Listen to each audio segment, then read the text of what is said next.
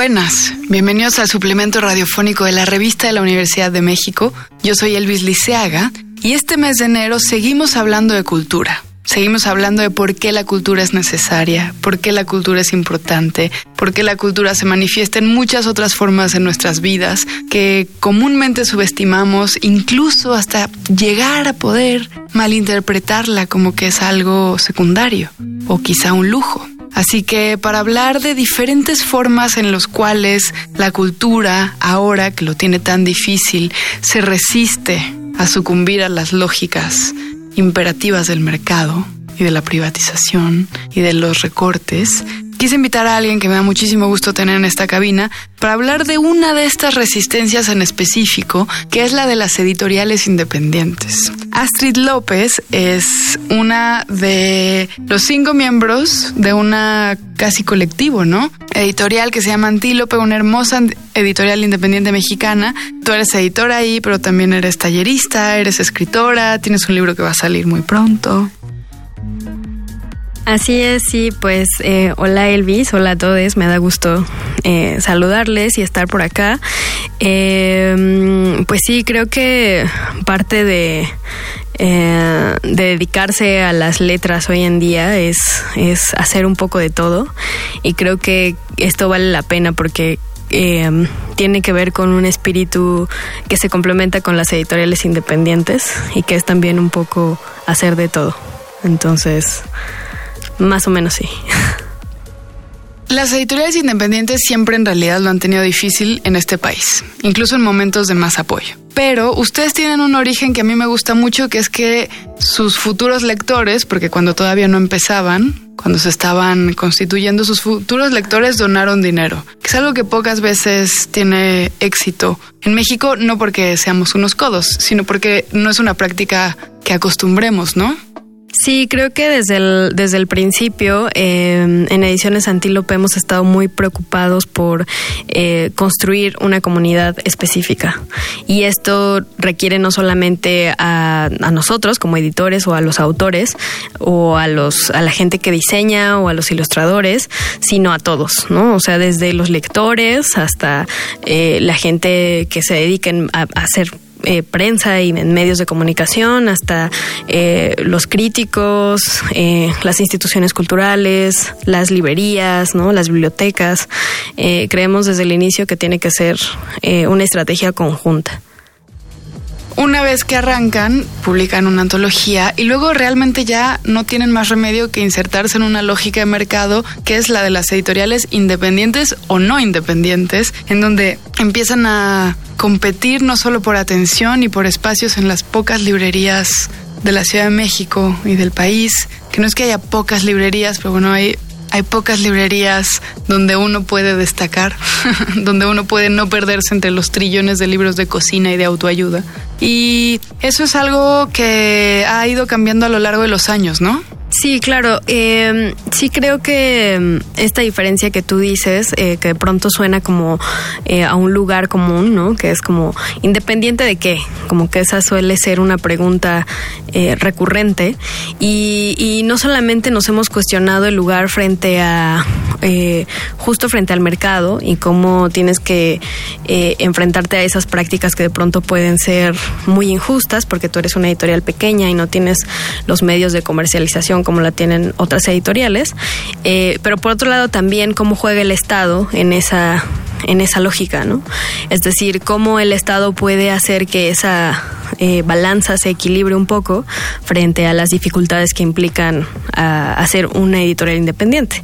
Y esto, esto también, la independencia también tiene que ver un poco eh, con el tema del, del, dinero y de qué dependes tú para publicar, ¿no? Eh, tú misma lo decías ahora, es decir, hay un giro muy específico de libros que tiene una editorial comercial porque necesita vender esos libros. Tschüss. ¿No? Y necesita que sus libros se vendan rápido.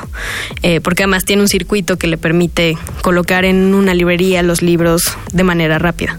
Eh, esto no sucede en una editorial independiente. Usualmente los circuitos son mucho más lentos, la venta del libro es mucho más lenta, es casi casi que de boca en boca, de, tweet en tweet, así de, de cómo se va socializando esa lectura y también cómo vamos eligiendo a cada uno de los autores para el catálogo. ¿no? Es decir, no hay una eh, asociación comercial inmediata al libro que, que, se va a vender o al libro que se va a publicar, ¿no? Eso, esa no es condición por la que se elige publicar un libro.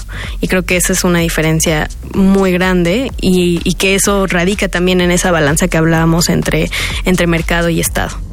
Oye, hace un momento tras bambalinas me hablabas de una analogía con Nirvana y una experiencia que descubriste cuando fuiste a Seattle, en donde esa comunidad de la que hablabas en un principio se sistematiza en favor de la novedad también. Pero aquí es muy difícil apostarle a lo nuevo cuando el sistema ya es tan viejo. Claro, claro, también, sobre todo pensando que eh, que para que haya vitalidad en, en, un mundo editorial, pues tiene que seguir, tiene que seguirse modificando cosas de manera permanente para que quienes no tienen, por ejemplo, esa oportunidad de publicar eh, de entrada, a lo mejor en una editorial como Penguin o etcétera, o alguna otra editorial como eh, de ese tamaño, eh, pueda hacerlo en otros medios y pueda de ahí eh, seguir su carrera literaria en otros lados o también en las mismas editoriales independientes. Las editoriales independientes son importantes porque, a mi manera de ver las cosas, mantienen, no sé si la palabra es honestidad, pero una fidelidad a lo que realmente se está escribiendo en México, por ejemplo, ¿no? Se publican autores primerizos, se publican autores que todavía no tienen renombre y que a lo mejor no están buscando el renombre, se publican novelas diferentes, experimentales, poco comerciales, con estructuras narrativas nuevas, con perspectivas quizá incluso feministas, ¿no? Todo aquello que lo comercial eh, no abarca porque el comercial no le interesan los manuscritos de un don nadie o de una don nadie, las editoriales independientes se ocupan de posicionarlo. Entonces esta labor tiene poco apoyo. ¿Cómo sería para ti eh, la fantasía del apoyo, pensando en lo que ha habido y ha dejado de haber en México? Yo creo que es necesario, eh, volviendo a lo que te decía de la balanza entre Estado y mercado, no perder de vista que el Estado sigue teniendo esa responsabilidad y al mismo tiempo, eh, de algún modo, esa obligación también de equilibrar esa balanza. Entonces, en ese sentido, creo que eh, si bien ya había apoyos que, que eran bastante bastante buenos y que en su momento eran muy interesantes. Eh, justo en algún momento nos juntamos varios editores a platicar y decíamos que otra cosa que, que hace falta, además de apoyos para publicar libros, es también un apoyo para poder distribuir los libros. Porque eh, de nuevo, una de las diferencias radicales entre una editorial independiente y una editorial comercial es, el, es cómo se distribuyen sus libros y hasta dónde llegan. ¿no? Si, claro que las, las plataformas eh, que ahora existen para vender libros por Internet han sido eh, fundamentales para modificar eh, también esa balanza, para que se equilibre un poco más. no hay como, como abrir librerías, como tener puntos de distribución en cada zona a lo largo del país. Y, y esto que decías tú también, ¿no? que somos uno de los países que tiene pues menos librerías eh, y que a, nivel nacional, ¿no? Comparado con otros países.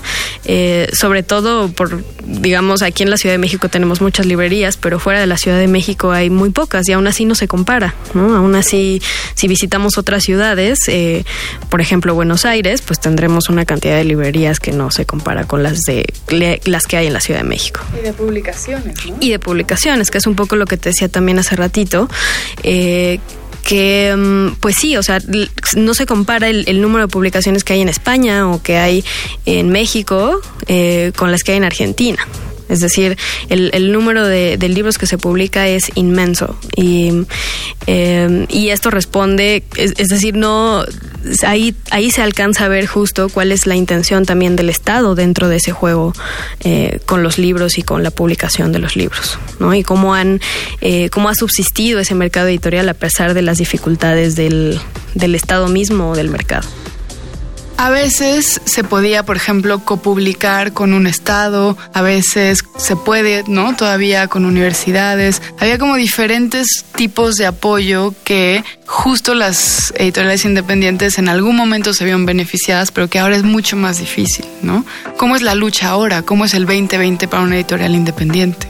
Sí, pues eh, nosotros en, en, Antílope hemos tenido que buscar eh, otras alianzas, sea con otras editoriales independientes o, o bien con otras instituciones que nos pueden ayudar como a, a, tratar de subsanar esa falta. Porque mm, no solamente afecta en términos de, eh, del dinero que tú puedas tener, eh, para publicar el libro, sino también el precio del libro que va a ir finalmente a librerías. En nuestro caso, tenemos como política editorial que los libros no cuesten más de 300 pesos, lo cual, eh, si ustedes se asoman a, la librería de su confianza próximamente, verán que, pues sí, es una diferencia muy grande y esto solo puede hacerse de ese modo, ¿no? Teniendo, obviamente, a alguien más que participe de esa publicación.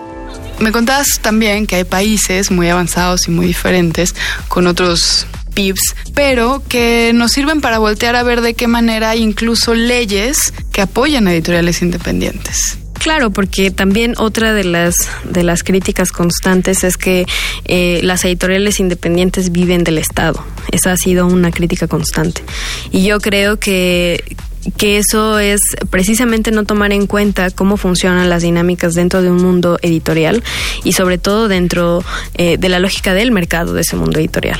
¿no? Entonces, las, esos, esas leyes que yo te platicaba, que son eh, países que compran parte del tiraje de los libros, de todos los libros que se publican, es decir, compran un 5% o un 10% de cada libro que se publica a nivel nacional para tenerlo en sus bibliotecas, eso es muy diferente eh, para justo llevar a esa, esa balanza como un, un nivel como menos injusto entre editoriales independientes e editoriales comerciales. Yo creo que es muy importante que, eh, por ejemplo, creo que varias de las, de las de las librerías que ya existen en el país, que están a cargo del Estado, también tienen muchas de ellas espacios culturales que necesitan eh, ser vitalizados y que necesitan tener actividades permanentes. ¿no? O, hoy en día ya tenemos un mayor número de, de ferias del libro. El, el, año pasado hubo un boom de ferias del libro en los estados y creo que eso no está mal. Sin embargo, creo que es un trabajo que eh, que es efímero y que, que se va el día que se acaba la, la venta de libros, ¿no? Entonces, ese, ese tipo de eventos y ese tipo de promoción de la lectura tiene que ser una actividad permanente en esos espacios. Y, y no solo eso, sino que tiene que haber librerías y, y, y contacto con los lectores a través de mediadores de lectura. Creo que todo eso es importante.